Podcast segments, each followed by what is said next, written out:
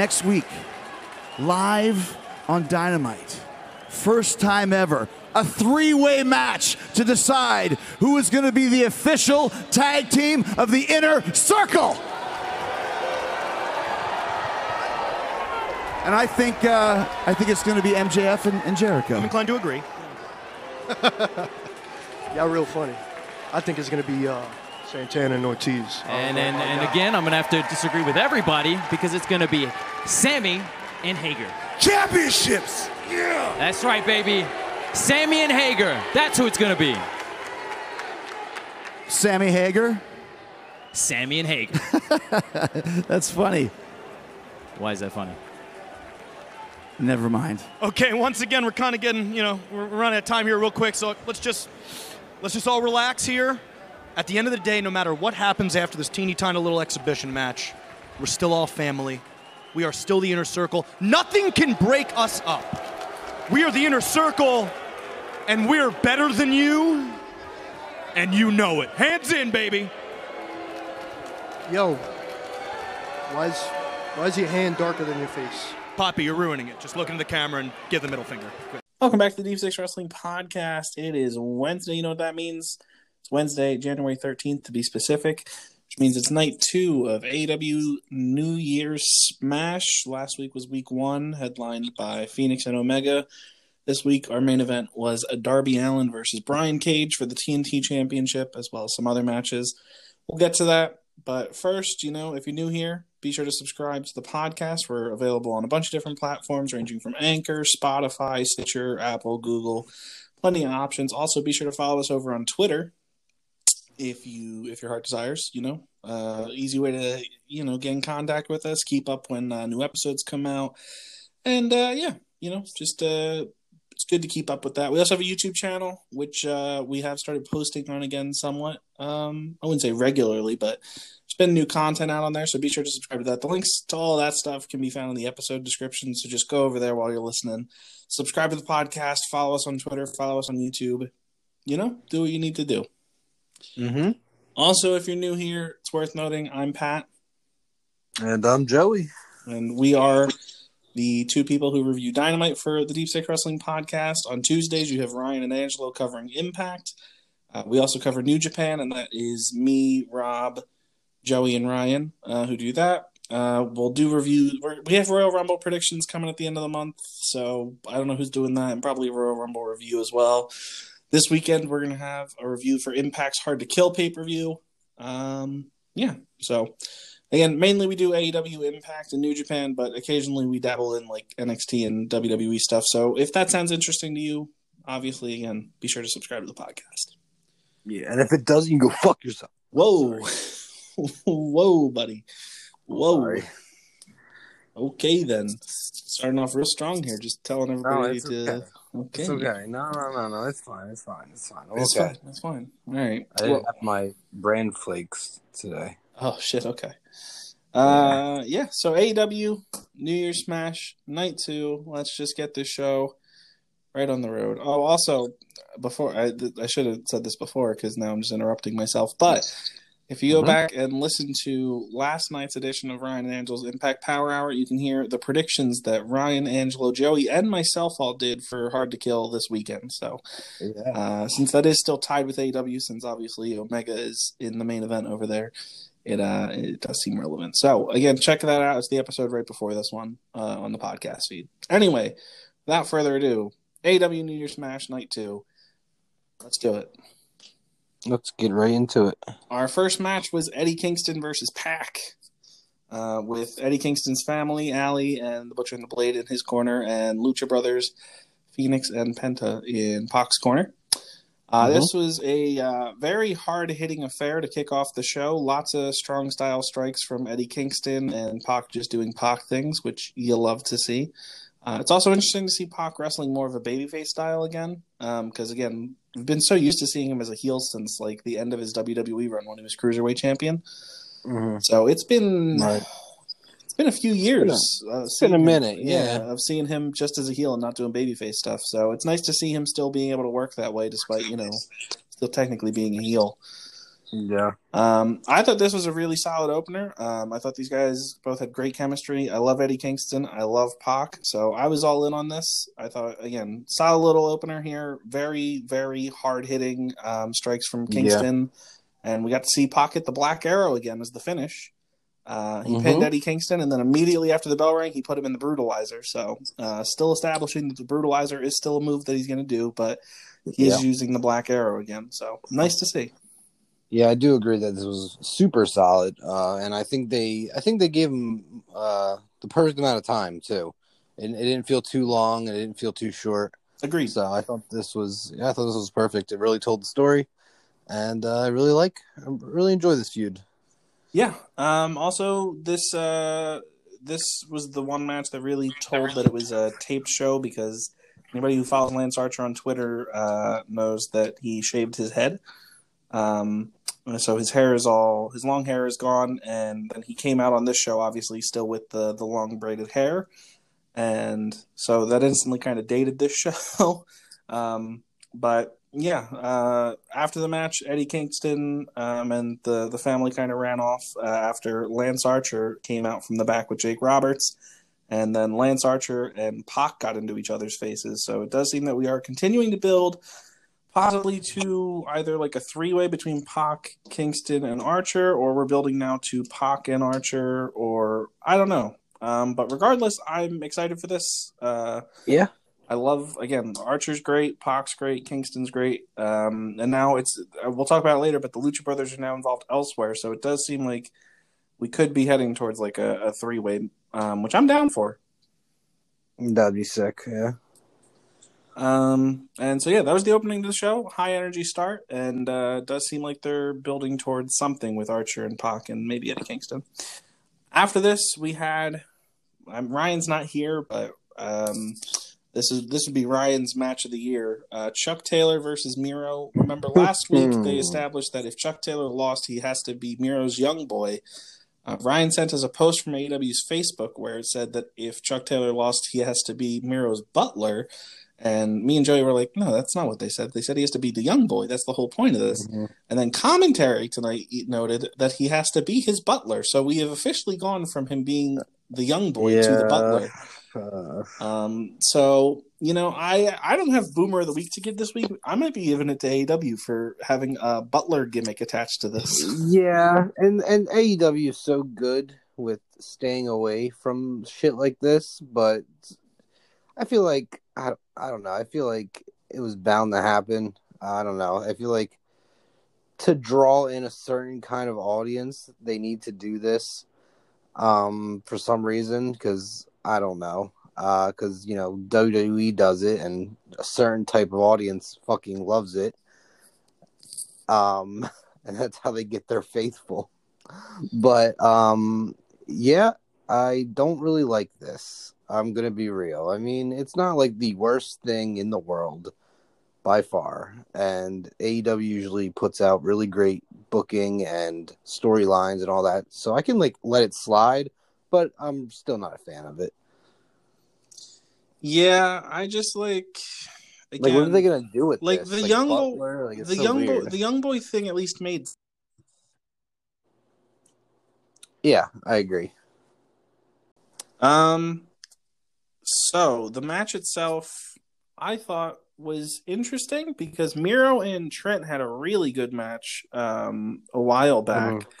And that was mainly like Trent actually got to like properly wrestle, and Miro also got to really sh- like shine for the first time in AEW.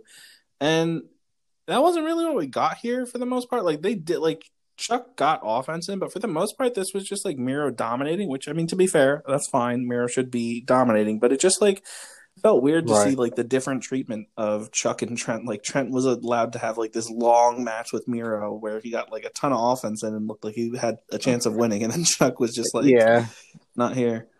Um, which is which is a kind of a shame because uh, I feel like Chuck is pretty underrated. oh, I think they're both great. Um, Yeah. yeah. I, anyway, s- spoiler: uh, Miro won here, which means Chuck is going to be the butler. Joey, I want to know where do you see this going? How do you see this playing out? Even like just even vaguely, what do you think the plan is for this? Well, I can tell you something right now. Um, I can't guarantee that it can't be worse than the cuck angle that Miro was in in WWE.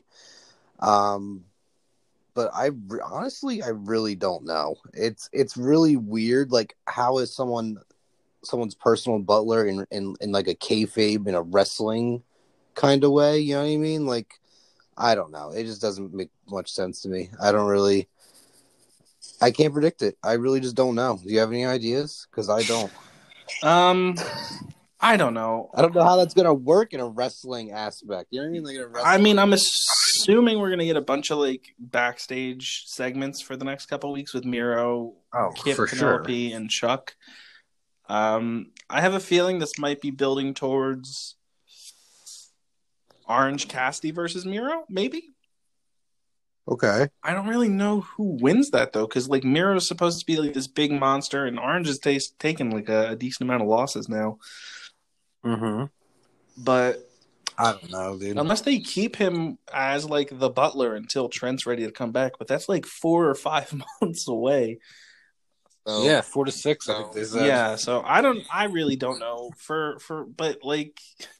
Again, like Joey said, AEW typically doesn't do anything like this, uh, so it's kind of weird that they are. I'm still going to give them Mhm. Boomer of the Week uh, for this, the AEW's creative team for, for this, because I don't know who thought this was a good idea, but maybe it'll play out in a way that's satisfying. But for the time being, this is just really dumb. Um, I'm excited for you know, like the best man gimmick for Miro is really. Uh, I don't really think it does him any service for what he should be, like for what the fans were clamoring for him, like during his WWE Mhm. run. And so I don't think this is what we need for Miro. But to look back at AEW when we had the Dark Order debut, aside from like the cool visual of like the throne for Evil Uno sitting on the guys, there was a really goofy gimmick and nobody really cared about them. Like everybody made fun of Dark Order for being like a bunch of losers that didn't really do anything. Right. Um, Right. so I am, I'm really like, I have enough faith in AEW that they have a long term plan for Miro, um, and that this whole thing is going to play out in like a big feud with Kip and probably elevate both guys. But for the time being, I just don't, I, I'm not feeling it. And I, again, I just think it's really dumb. Um, and so, so yeah, again, Boomer of the Week goes to AEW's creative team for this. But here's hoping Miro can, can really blow us away in 2021. I hope so. I hope so too. Uh, and who knows? Maybe maybe this is going to turn into a cuck angle, Joey. Maybe maybe Chuck Taylor is going to seduce Penelope Ford, and Kip Sabian's going to be a cuck, and Rusev or sorry Miro will be associated with it. So it will be another cheating slash cuckold angle that he is involved in. yeah, I think it's. I think it's safe to say I don't think that will happen. You say that now. You say that now. Well, I guess we'll have to find out.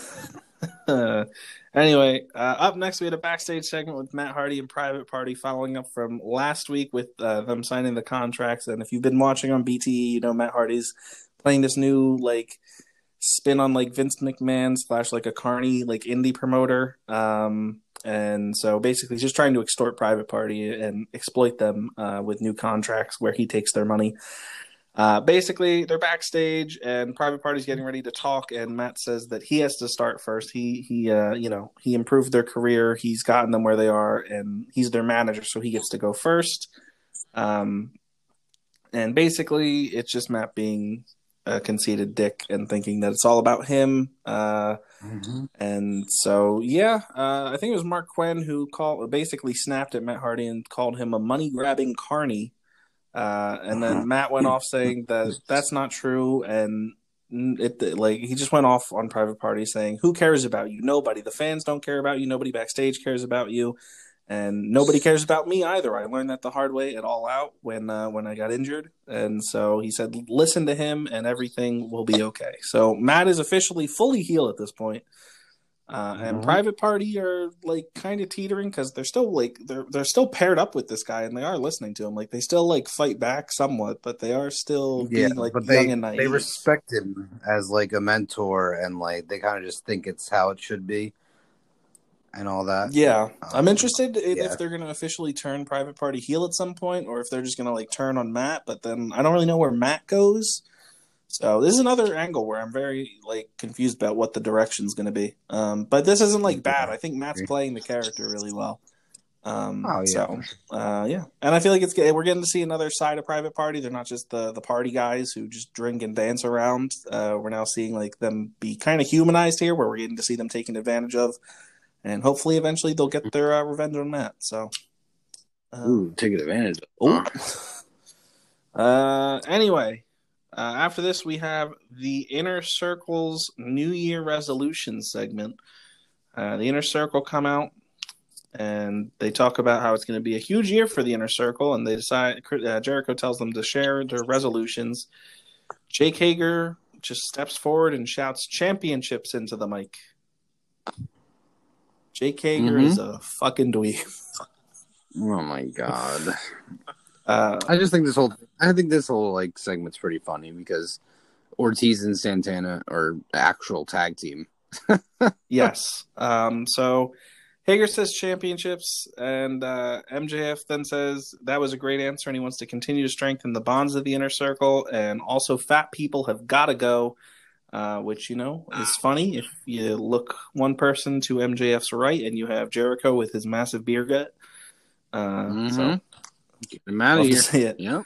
Uh, Ortiz wants to perfect some of his grandmother's recipes. Uh, Jericho wants to win the tag titles with MJF. Santana takes issue with that because uh, him and Ortiz obviously are an actual tag team in the form of Proud and Powerful.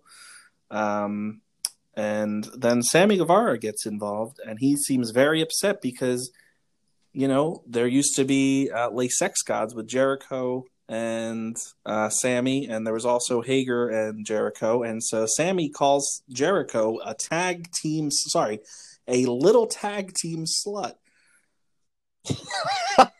what a Can't believe what a what a, what a Yeah. lie!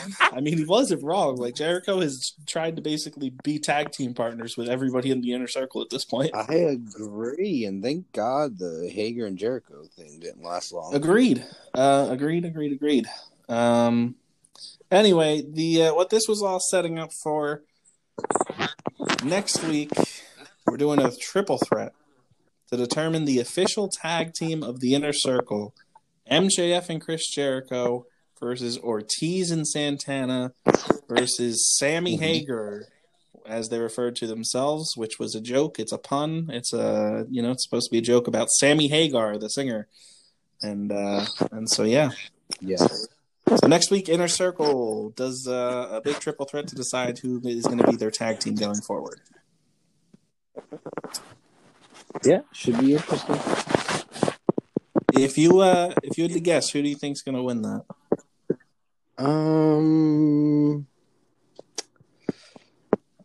I think it's gonna be Jericho and MJF. yeah i think the same um I just think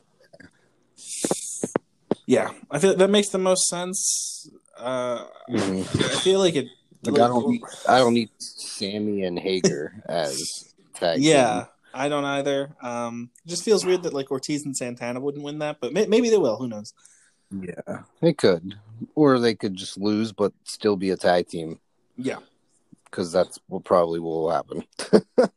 Fair point. Uh, we go backstage into the Dark Order layer from BTE. They're all there. Uh, Anna's up on her perch on the uh, the, the booth, um, and John John. Silver just seems very excited, uh, just very antsy. Uh, you, you can tell that he's he's ready to talk about something special. little antsy boy. basically. Um, and Evil Uno uh, is asked about what the plan is for the group now that Brodie Lee's gone, and he said that everything they do from now on is in Brodie Lee's name, and uh, they need to be better people all around. So it does seem officially that this is Dark Order's big face turn, which is as Mhm. expected. And uh, this officially starts next week when Hangman Page teams up with the Dark Order, and John Silver brings in Hangman, and they're all super giddy for Hangman. And uh, Alex Reynolds asks him, "When are you going to join the Dark Order?" And John Silver proposes that you know Hangman has to make a decision by next week, and Adam Page agrees. He says next week after their match, he will let them know if he is joining the Dark Order. Dude, what a what a full 360 for Dark Order and the relationship with Adam Page. It went from fuck Hangman to them now just being obsessed with him and wanting him to join the Dark Order. Yeah, What what a full 360. you're not wrong. Um, yeah. Do you okay? So, do you think he's going to join next week, or do you think they're going to actually? Do you, so? Do you think he joins? Do you think he just stays friends, or do you think he says no to joining altogether? Um, I'm still on the fence about it. I personally don't think he's ever gonna officially join. Um, but he's always just gonna be like friendly and like there. I think that I think I don't know. I think that might happen, but at the same time, I think he also could join. I don't.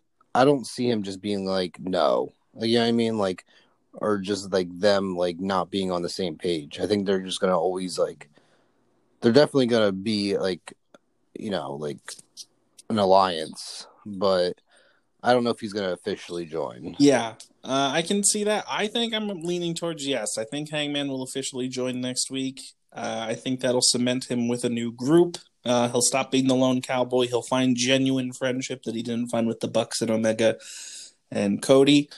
so yeah so my question is does he keep the cowboy gimmick Yes, and does he uh, does he get purple attire yes. Well, because he already has black attire, so I think they can easily work in like some purple stripes and stuff. yeah and they can give him like a purple bandana.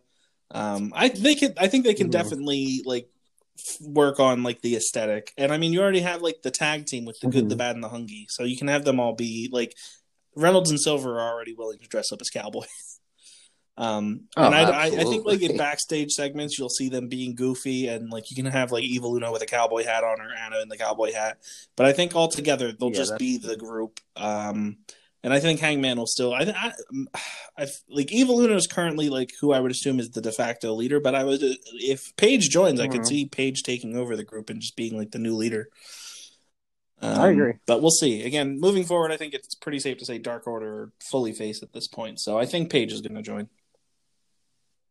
All right Um, i'm not opposed to yeah. that All right. After this, we have uh, do do do. What's up next? Uh, we're backstage with Kenny Omega, the Young Bucks, and Don Callis getting ready for the match where the Elite are in action. And since last week, they had been Mhm. specifically not saying what this match was. They just said the Elite are in action. They didn't say what it was. Just said the Elite. And obviously, if you've been watching Impact or paying attention at all, Don Callis has been referring to Kenny Omega and the Good Brothers as the Super Elite. And I believe recently he just dropped the Super and started calling them the Elite. So we Hmm. see the Bucks and Omega backstage with Callis, and Callis says, uh, "You know, the Bucks, you guys, you have great music. You guys deserve your own entrance. So just wait back here. Kenny's going to come out, and then you guys can come out next." And so Kenny and Don go. The Bucks stay backstage. Kenny and Don come out to the ring. And before Justin can announce the Young Bucks, Don grabs the mic from him and teases that the Young Bucks are coming out. He says, Kenny Omega's best friends, the tag team champions, the Good Brothers. And then the Good Brothers come out from the crowd to uh, to piped in boos and uh, no music. They don't have their Impact theme, no no new AEW theme. Kind of disappointed in that. Uh, it's weird hearing the Yeah. band come out in silence. Still Yeah, time. It's still time. Uh, but the Good Brothers come out through the crowd and join Kenny in the ring. And we get a little uh, picture-in-picture thing that shows Tony Khan, Dasha, and the Young Bucks backstage, just like reacting and just like kind of rolling their eyes to the whole thing. But so officially, the Good Brothers make their in-ring debut on Dynamite, teaming with Kenny Omega, the Impact World Tag, yeah, the Impact World Tag Team Champions, and the AEW World Champion, teaming up against Danny Limelight uh, and the Varsity Blondes, Brian Pillman Jr. and Griff Garrison. yeah Um, really happy to. Because as you saw as you saw last week uh the varsity blondes were part of the the whole Yeah, they- segment of holding yes, they were the ones to hold him back, and they got hit. Um, happy to see Danny Mhm. Limelight here. Uh, Danny Limelight has been somebody who's kind of popped up on our radar since uh, his appearances on New Japan Strong during the summer. Uh, so it's cool to see Mhm. that he's getting all this random spotlight here in AEW and New Japan. So I'm all for this man. Uh, I think Danny Limelight has a great look. He's great in ring, uh, really solid charisma as well as stuff with Rocky Romero and New Japan Strong. Great stuff. So uh, hoping to see more of him in AEW.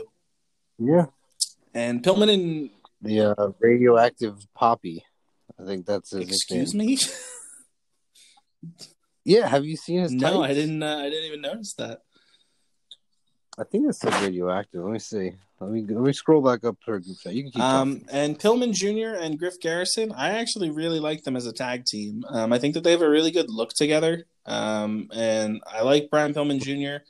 And Griff Garrison was again somebody who I had never heard of before this year, and um, I thought his appearances on BTE and on AEW Dark really like helped him stand out. And um, and like him teaming with Pillman, I thought has really like kind of elevated him and clearly AEW has plans for them because they give they gave them like all new matching gear. They have their own Titantron and music. So I'm hoping that moving Mhm. forward they're like one of the staples of like the tag division in the coming years. Um they definitely seem like a future project. Like they're not going to be like the top guys now, but um Oh yeah. yeah. So I would very much I would like to program with them and FTR down the line uh, whenever FTR get the tag titles back. I think that would be fantastic. Yeah. So that he's the radioactive poppy, but he spaced out radio and active. Interesting. Yeah, it says it on his Okay. gear and stuff. Uh, sure. um. Anyway, solid match. Uh, this is Doc Gallows, or sorry, Luke Gallows, not Doc Gallows. Uh, Luke Gallows is uh, um, first Nope. uh, first match back since um since getting injured in Impact uh back in like November. So kind of interesting to see an Impact wrestler make their return while still with Impact on an AEW TV show. But oh well. Um, I'm happy to see Karl Anderson getting to wrestle. Love the guy. I think he's a very good wrestler. Um, and Gallows is a big good man. So, uh, yeah, I enjoyed this. I thought this was a pretty fun six man match. Um, Gallows, Anderson, and Omega got to show off their chemistry, and it just kind of was a really fun match. Um, the Good Brothers and Omega won with the Magic Killer, and that was that. Yeah, kind of uh, were you uh, were you surprised at the uh, the fact that they basically turned on the Young Bucks already? Um, probably not.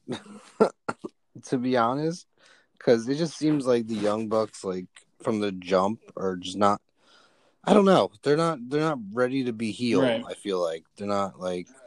They've been kind of face like yeah they like super kicked, um, the Varsity Blondes to like you know save their their friend and then they put up the Too Sweet but like when they did it you could tell that like the whole time they were like I guess like they they, they felt pressured. You know what I mean? absolutely. Um. So yeah, I don't I don't know, but I really think that this this is gonna definitely uh this might be gearing up to uh the Young Bucks versus the Good Brothers in uh, a paper on a pay per view down the line. Probably uh what Revolution will be Uh, next. well, Revolution is the next pay per view. Remember, there is the Beach Break show on uh, beginning of February. yeah, so- or that. But yeah, I could definitely see that. Um. After this, uh, Jon Moxley came out and he got into the ring. Basically, said "screw the numbers" and went after Omega, Gallows, and Anderson. Uh, and then, obviously, Moxley was going to get outnumbered here, so he gets beaten down. And surprise, Mm. surprise! But the uh, the Never Lucha Brothers come out and make the save. Uh, after you know Yeah. Omega tried to end Fenix's career last week, but the Lucha Brothers come out and uh, they try to even the odds. A bunch of wrestlers from the locker room, basically all of the AEW Dark Squad, come out for a massive pull apart brawl. Uh, the Young Bucks come down basically to play peacekeepers between Moxley and Omega, and they walk into um, uh, super kicks from the uh, from uh, why can't I speak the Lucha Brothers. So Mhm. So this was yeah, this was also Kinda Um, weird. Obviously, the Lucha Brothers have issues with the Young Bucks, um, and now they have issues with Omega. But now they're aligning with Moxley in this situation while still being aligned with Pa- uh, Pac. So there's a lot going on here. Yeah, it's so weird. Yeah, they're they're really they're doing they're a lot. I'm not complaining because I love the Lucha Brothers. Um, but so what we could be seeing here is we could be seeing the Good Brothers and Kenny versus the Lucha Brothers and um, Moxley. You could do a three way with uh, the Bucks, the Good Brothers, and the Lucha Brothers. You could do the Lucha Brothers versus the Bucks. You could do the Bucks versus Good Brothers. You have a lot of options here right now. Um, this was very unexpected that they like totally aligned the Lucha Brothers with Moxley right now, um, but I'm not upset by it. No, I mean, Um, and if we get I- a three way like that, where it's the Bucks, Good Brothers, and Lucha Brothers, I am, I'm all for that. yeah, that'd be, uh, that'd so be yeah. dope. Dope, Interesting. dope. This was like the middle of the show. Um, but you know, obviously they did put the TNT title in the main event, so it's fine. But this just felt like a, like you know, a main event placement for this. Um, after this, though, we got the debut of the waiting room on AEW Dynamite. This has been on AEW Dark for several weeks now, but this is Britt Baker's talk show with her and Reba, uh, and so they come out. Uh, Britt says to the crowd, which is basically all of the uh, wrestlers in the audience in chairs, to look under their seats. She left them a surprise, and they look, and nothing's there. They joke and laugh. Ha ha ha! They got one over on them. Uh, basically, Britt congratulates Cody on the Big Show show, and uh, then she says that Cody needs to. Uh, whatchamacallit, who his guy is, whether it's Sting, Shaq, or Snoop Dogg and that uh, he needs to make up for the terrible decision he has made on his neck. Uh, eventually, Cody comes out, and uh, she congrat. Can we talk about uh, Reba's Oh my uh, God, laugh dude. Reba, Rebel, whatever you wanna call her. She's so good at she's so good at Uh, this role. funny. Her She the laugh good. she did, But the laugh so she did during this segment was so bad. It was so Oh my cringy, god. yeah. Um, Stop it. so when Cody comes out, Britt makes a joke that uh, his kid is going to have an action figure before her, which that that was a pretty good line. Mhm. Um, and before they can continue with the interview, Jade makes her appearance. She comes through and she steps up to Cody. She is a very tall woman. um, She just Tall and tall, and jacked, jacked. indeed. Like she made yeah, Cody like I'm pretty very sure she was in like high heels, but even then, she still like is like a very tall woman. Yeah. Um, basically, uh, she says that if Brandi ever returns, she's going to beat her ass. And then Red Velvet comes through, and this makes sense why Red Velvet beat Leva Bates on Dark uh, last night. So it does seem like they are putting Red Velvet in Brandi's spot. And I mean, to be fair, makes sense. Red Velvet and Brandi were a tag team, they were friends. So they just kind of moved Red Velvet in since Brandi got pregnant. And uh, we got another big Mhm. pull apart brawl here with uh, all the women's division coming in to pull apart Red Velvet and Jade. Yeah. Um Yeah, I actually like I thought that this was. I actually uh, I thought this was better than Jade's promo that she cut initially on Cody when she debuted. Um, this it felt way less awkward and more natural for her, and yeah, I agree. Um, after the pull apart brawl ends, uh, we go up to the big screen and we see Britt Baker's attack on Thunder Rosa several weeks ago. I don't even remember when this was.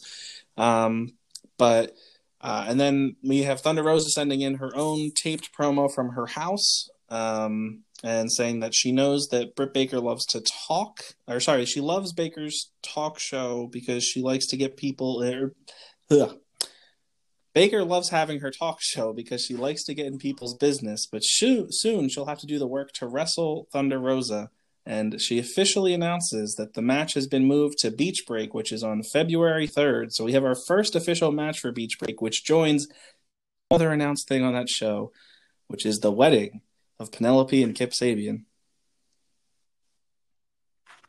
Oh, So what a show that's t- uh, turning out to be. I'm actually very excited for Thunder Rosa and Britt Baker. Um, I think that should be a fantastic match. Oh, Brit, too. uh, Britt's been great since turning heel, and Thunder Rosa, amazing work Mhm. anytime she's shown up in AEW. So, uh, and they have a good story Mhm. with this. Um, the animosity between both of them feels real, and I, I yeah, I think that this should be really good. So I am excited for this one. Yeah. After this, too. FTR takes on Jurassic Express, J- uh, Jungle Boy, and Marko Stunt, baby. Uh, and they come out to Jungle Boy's new theme song, and it's a bop. Have to have to say, big fan. This was uh, this felt like this was like the longest match on the show, to be honest. Um, I was not expecting this to get as much. Yeah, I wasn't expecting this to get as much time as it did. I'm not like complaining. I thought it was a really solid tag match. Um, I also thought they they did a really good job making Marko Stunt. Um, like credible. Like he wasn't doing things that I wasn't buying. Like he was just wrestling really fast pace and was like flying everywhere. It's not like he was doing power moves or anything to FTR, and FTR wasn't like selling like they were dying for the guy. Um, and anytime that they got him alone, it was basically them overpowering Marko Stunt. Um, so I definitely think that they did a really solid job of like building Marko Stunt as like an actual competitor here, despite his size discrepancies with you know the other men in the match. Um, but yeah, Right. uh, solid match. Again, Jungle Boy continues to be a standout person in AEW. I who again for how young he is, this man has a very bright career ahead of him. uh, he can pretty much wrestle any style. You had the match that he had with MJF last year um, that me and Joey both really loved. Uh, I don't even was it. I don't remember what show that was to be honest. Was it, that was like Fight for the Fallen or Double or Nothing. I don't remember which. Um, Um, I think it was. It was one of those two. I'm not 100 percent sure. Regardless, uh, we both loved that match, and that was a more technical style match that him and MJF had. And then he can also do like high flying, like spot fest matches, and I really like that about Jungle Boy. Again, he's versatile, especially for how young he is. Um, so, and again, again, the fans love him. He has really good charisma, and yeah, I think Jungle Boy has a very bright career ahead of him in AEW. Clearly, the company sees high things. Oh, Ross always puts him over on commentary, which is saying something because Jim Ross oftentimes just like turns on things and starts burying it. Um, and FTR continue to impress. Uh, you know, some people don't like FTR. I love FTR. I think they're one of the best tag teams on the planet. Um, yeah. and I Agreed. I am no optimistically that. awaiting the day that they challenge the Young Bucks again for the tag titles because I need a second match between them. Uh, that first one was so good.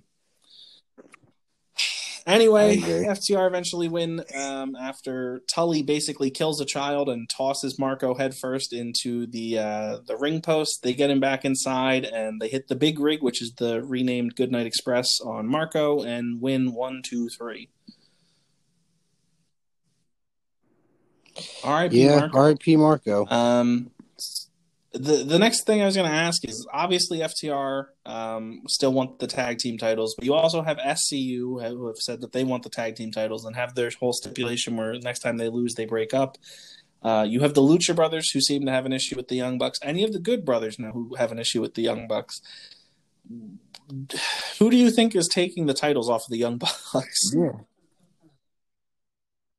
Uh, I don't know, honestly.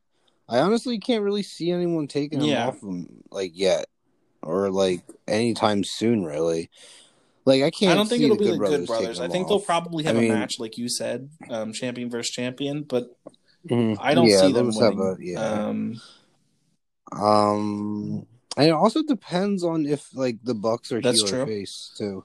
Um, I think I think SCU. I would Um, go so- no. I think SCU will lose to the Bucks and they'll break up. Um, I could see them giving Mhm. it. Yeah, no, SCU's Yeah. definitely not gonna I- get it back again. I, I, guess, I don't think so. I could see them giving it to the um the Lucha Brothers just because the Lucha Brothers haven't really done that much in Mm. AEW. Um, all things considered. So I feel like the Lucha Brothers taking the titles off That's the Bucks would be a, a smart move, but um, FTR winning them back is also a solid move. So they have options. Yeah, or um, yeah, or you know, if uh, if they want to stay, um, you know, face or or I'm or sorry, if they want to like go heel, um, I think Top Flight is a good option. If they wanted to do, uh, you know, if they wanted to pull the plug on that and just do something that would shock, yeah, like shock is- people. that is an option. Again, it all depends, like you said, on if they go heel or not. Um, so, yeah, regardless, I think it really is a testament to sh- like how deep uh, they. Uh, I mean, yeah, the, the vision is super deep. So literally, there's multiple teams that can step up and take it off of them. I think. yeah, potentially. agreed. Um, uh, yeah, but like you said, I don't see them dropping it anytime like re- like super soon. I could, I feel like. Mm, uh, I think they're gonna think, hold it like- for a while. I don't think that. I, they're not going to hold it as long as Omega Right. and Hangman did, but I think they're going to hold it for a while. I think probably for longer than FTR did. Yeah, I could see them dropping it as double or nothing in May. Um, or if there's like a Mhm. TV special in like March or April. Anyway, up next we have our women's match for the night. Serena Deeb defends the NWA Women's Championship against uh, Tay Conti.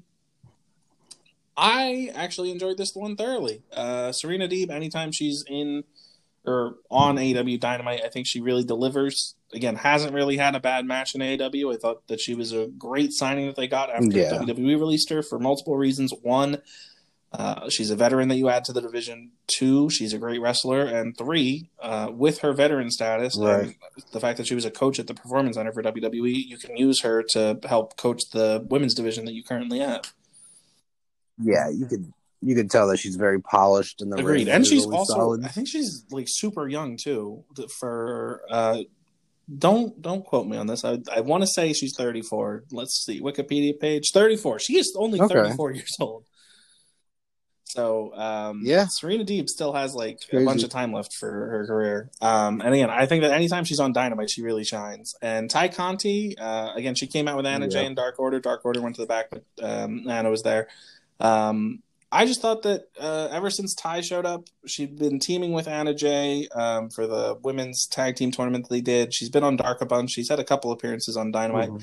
I think she's really improved since her time in NXT. Um, in NXT, she was always just treated as kind of like an enhancement talent um, and like a jobber. And a, she was randomly put in an undisputed storyline once and then was taken out of it, which was kind of weird. Um, but I never really saw anything in her like like a high ceiling for her there. And ever since like she joined AEW, I feel like they've either let her do more like um, MMA style moves or just like gave her more freedom with her wrestling. I feel like she's shown a lot of promise. Like she's still somewhat green, but like she has a really fun move set. Um, Yeah.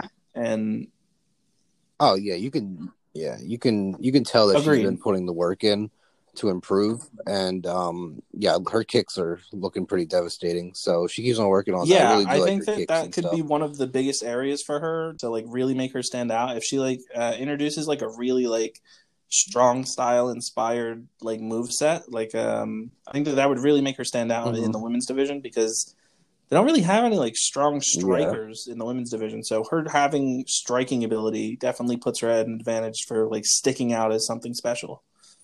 Um, and again, her pairing with uh, Yeah, Anna Jay, and if Tay joins the Dark Order, that's also something that helps her stand out because Anna Jay and the Dark Order are fan favorites. So instantly gives her some prominence. Um, like I said, I thought Right. this was a really solid women's match. Um, again, Tay's kicks always look great. Uh, I think that just comes from her, you know, MMA background. Um, and Deeb just kind of always delivers. She won with the detox to retain the NWA Women's World Championship, and post match, uh, Tay and Anna Jay kind of just embraced.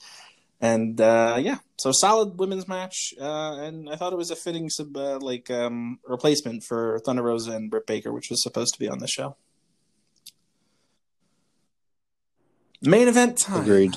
Brian Cage versus Darby Allin for the TNT Championship. This is a match that has been building since last May. that is like insane to me that it has been building that long and they haven't like done a singles match between these guys. Um, but I think Yeah, but it really shows the you know the longevity and like the long term booking. How well. yeah, again, how this isn't well like us trying to start a war with WWE fans, but if this was WWE, Brian Cage and Darby Allin would have fought like five or six times on TV plus pay per views uh, with different stipulations, and this would be like a, a shark cage match where Taz is hanging above the ring. and then they would. Yep, or they would have just keep on keep on uh do like a best of seven series and keep on tying. That's true. and then Yeah, you got to do a storyline where the tag partners hate each other, and uh, then they uh, slowly, you know, see that they work together, and then eventually they split up, and then they, exactly Yeah, the bar, the bar. Shayna and Nia Jax. Um. So yeah. Anyway, this match has been brewing since last May, so take that into account. And this is the first time these guys have clashed singles. Um, and Brian Cage has not been pinned or submitted prior to this match. Um, his only singles loss came in his match against Moxley when Taz threw in the towel. Um, which was playing into an injury storyline since Cage had come back from injury and um, Taz didn't want him getting injured again. So they've done a great job building this guy up, and they weren't hyping up like for months, like saying this guy has an undefeated streak in AEW or anything. Like he was just like slowly accumulating wins and not losing. Um, so I really appreciate that. It wasn't so in your face that they were just like screaming, "This guy is undefeated," and then like building him up to have his streak ended. Um, so I appreciated that. And the story of this match was basically it was in two halves. The first half was before the commercial break. The second half was after it. The first half was just Brian Cage murdering Darby Allin. He tossed him like over the ring and off uh, through like the ring announcer table where Justin Roberts sits. Darby Allin crashes through and comes up bleeding. Uh, one of the most impressive things I think I've seen from Brian Cage, who always impresses, was him picking up Darby Allin for like a vertical suplex and walking like from the broken table up the stairs and up onto the ramp, like all in the vertical suplex position. That's just like pure strength. Um, so that was kind of nuts. Uh, it's just like, again, not something you see a lot. Um, we got a bunch of. We had an F five from uh, Brian Cage. Darby kicked out at one, which was what. Um, yeah, he was. and then Brian Cage uh, did a bunch of like he spammed a bunch of power bombs to Darby Allin on the uh, in the ring, and Darby Allin um, flipped him off, which got Brian Cage really upset, and he picked him up and tossed him with a massive power bomb over the ropes and onto the stage. Uh, and then um, Cage got him back in the ring and got another near fall that was another kick out at one, which like was just Darby just kicking out at one of everything. Um, and then Cage goes out of the ring, grabs the the steel stairs, and pulls them like to the center of the apron where he's gonna. Uh, I, th- I don't know if he's gonna suplex him or hit like the drill claw on the stairs. Uh, but Darby fights back with a drop kick, bites Cage's fingers, and drops him onto the stairs, and hits a coffin drop onto the steel steps. Um, Darby Allin is trying to kill himself. Dude, yeah, he just doesn't care basically. about his well-being. Um, also, MVP of this match, Ricky Starks was at ringside delivering some amazing facial expressions. Um, just Ricky Starks is a goddamn Dude, I love Ricky. Agreed, and Dude, the he's just a charisma that Ricky. Starks, yes, and the charisma that that man to be a has is, wrestler. like insane. Anyway, Mhm. it happens, guys. The man, the myth, the legend, Sting officially gets physical. The lights go out after Ricky Starks and Hook try to run interference. Sting shows up on the stage with his baseball bat and lays into Ricky Starks. Ricky Starks is the first person to get physical with uh, Sting here, taking two baseball shots. Oh, dude, what a sell job, baseball too. shots were great. He's also a Um, very good and, seller. Yeah. Uh, back in the ring, Darby Allin has Cage up on the top rope and hits a avalanche crucifix driver, rolls through and pins Brian Cage to retain the AEW TNT Championship. And officially, this is, I mean, again, this was Sting officially wasn't just walking out with snow and music and then turning around and leaving. We've now seen him officially help Darby Allin. Uh, so if there was any doubt that these two are aligned, you, that, that should put those doubts to rest. Uh, yeah, it's obvious. I like, this. I thought this was a really solid main event. It was Yeah. again David and Goliath storytelling, where Darby Allin just gets the shit kicked out of him and then has to come back. Um, he came back from a lot, like a lot. Um, Oh, but I thought it was did. really well done. Um, it was brutal, and that's what it kind of needed to be for a nine month like blood feud that Team Taz and Darby have had. And I thought it delivered. Mhm. Um, it wasn't like this super high octane, fast paced like sprint of a match, but it was still really entertaining. And the second half of the match, where Darby finally started coming back, was really good. Um, so yeah, I enjoyed it, and I thought it was a solid conclusion to. I mean, I don't. It's probably not even the conclusion that this feud's going to keep going, but regardless, I thought this was a a solid end of the chapter Yeah, for now of uh, this uh, this program. And that was it. That was Dynamite. Uh, showing off the air with uh, Sting and Darby together as Team Taz was on the stage, just like uh, kind of all of them just looking a bit depressed. And then, uh, yeah. So that's Yeah, the no really just adds to the visual Two. Yeah. So I thought it was And thought that was is a good New Year's Smash well. Night too. So officially, the two week uh, event of New Year's Smash is done. The next one we have is Beach Break on February third, and at the end of February we have AEW Revolution. Uh, so that's the AEW schedule for right now. Um, I'll give the show a thumbs up. I thought this was a really fun show. Uh, it didn't have like a match of the year contender like Fenix and Omega last year, but it was still top to bottom a really solid show. And the women's match this week was significantly better than one last week with Abaddon and Shida. Yeah, I thought I honestly, yeah, like you said, it didn't have like a match of the year contender, like you said, but I think overall as an episode, I thought night two Um, was better. Minus, of course, like the uh, Omega and Yeah. Fenix, and then the ending. That's a, that's a fair point. Huge. Yeah, I, I don't necessarily disagree with that. Um, yeah, it, it definitely. But that, yeah, but this week's women's match definitely erased the uh, sour Yeah. taste. if you hadn't heard me and Joey were last fans week. of uh, Shida versus Abaddon, so if you if you want to listen, you can go check out our review of uh, New Year's Smash the night one last week. Um, so yes, that is that's it. That's it. That's New Year's Smash. We're done. We're over with, and now we get to move on and see what's next for AEW in 2021. Uh, real quick, they did announce some stuff for next week, so I guess we should go over that, right? Um, let me get the uh, the card that they announced up here. Um, all right, we have next week we have the Inner Circle Triple Threat match where it's Chris Jericho and MJF versus Santana and Ortiz versus Guevara and Hager. Winners the official team of the Inner Circle. We have Hangman Page, Colt Cabana, John Silver, and Alex Reynolds versus TH2 and Chaos Project. Baby, Luther's here.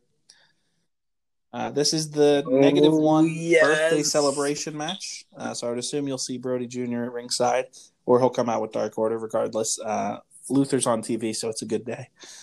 Um, we're getting Top Flight and Matt Sydal versus Matt Hardy and Private Party. Uh, Miro will be giving an update on his new butler, Chuck Taylor. Uh, I don't, I don't know why, man. Uh, Nyla Rose uh, versus Leyla Hirsch. So Leyla Hirsch is making a return to AEW, and Jon Moxley will be in action for the first time since losing the title to Omega at Winter is Coming. So that is what Dynamite looks like next week. Pretty uh, full card here. Uh, looking forward to the Inner Circle Triple Threat. I actually think that should be really fun. Um, Matt Sydal and Top Flight versus Matt Hardy and Private Party should be. I would assume that's going to be nuts. That's going to be nuts. Private Party, That's gonna be fun. Matt Sydal, and Yeah, I, I, think I think Sydal and Top Flight are gonna like Um, I would assume as Sydal- teammates. Yeah, Sydal and Top Flight are 100 percent losing that match, but that should be a really fun time. Um, and the the Yeah. eight man with Dark Order taking on Hybrid Two and Chaos Project is really random, but I'm not complaining because we get Luther on TV. Dude, it's it's minus Maybe one, I mean to be fair, he did cut that promo, that scathing promo on Luther. Oh yeah, on Luther. So, yeah, Um, Jeez, man. yeah. Anyway, that is going to do it for our Dynamite review. Be sure to check back next week when me and Joey review the next episode of Dynamite. We'll be here. We're here every Wednesday night. So if you haven't subscribed, be sure to subscribe to the podcast. You can uh, you can come back and check it out. Remember, this weekend we'll also have a review of Impact's Hard to Kill pay per view. Uh, Ryan and Angela's Impact Power Hours back next week. The end of January we'll have Royal Rumble predictions and a review for the Royal Rumble. And yeah, so pretty busy schedule, somewhat, not much, but it's not like G1 time for us. But regardless, plenty of content to keep your ears warm with our voices talking wrestling. Uh, so be sure to subscribe to the podcast, follow us on Twitter, follow us on YouTube, and yeah, I think that about does it. So thank you for listening. We appreciate uh, the support, and we'll talk to you guys next time.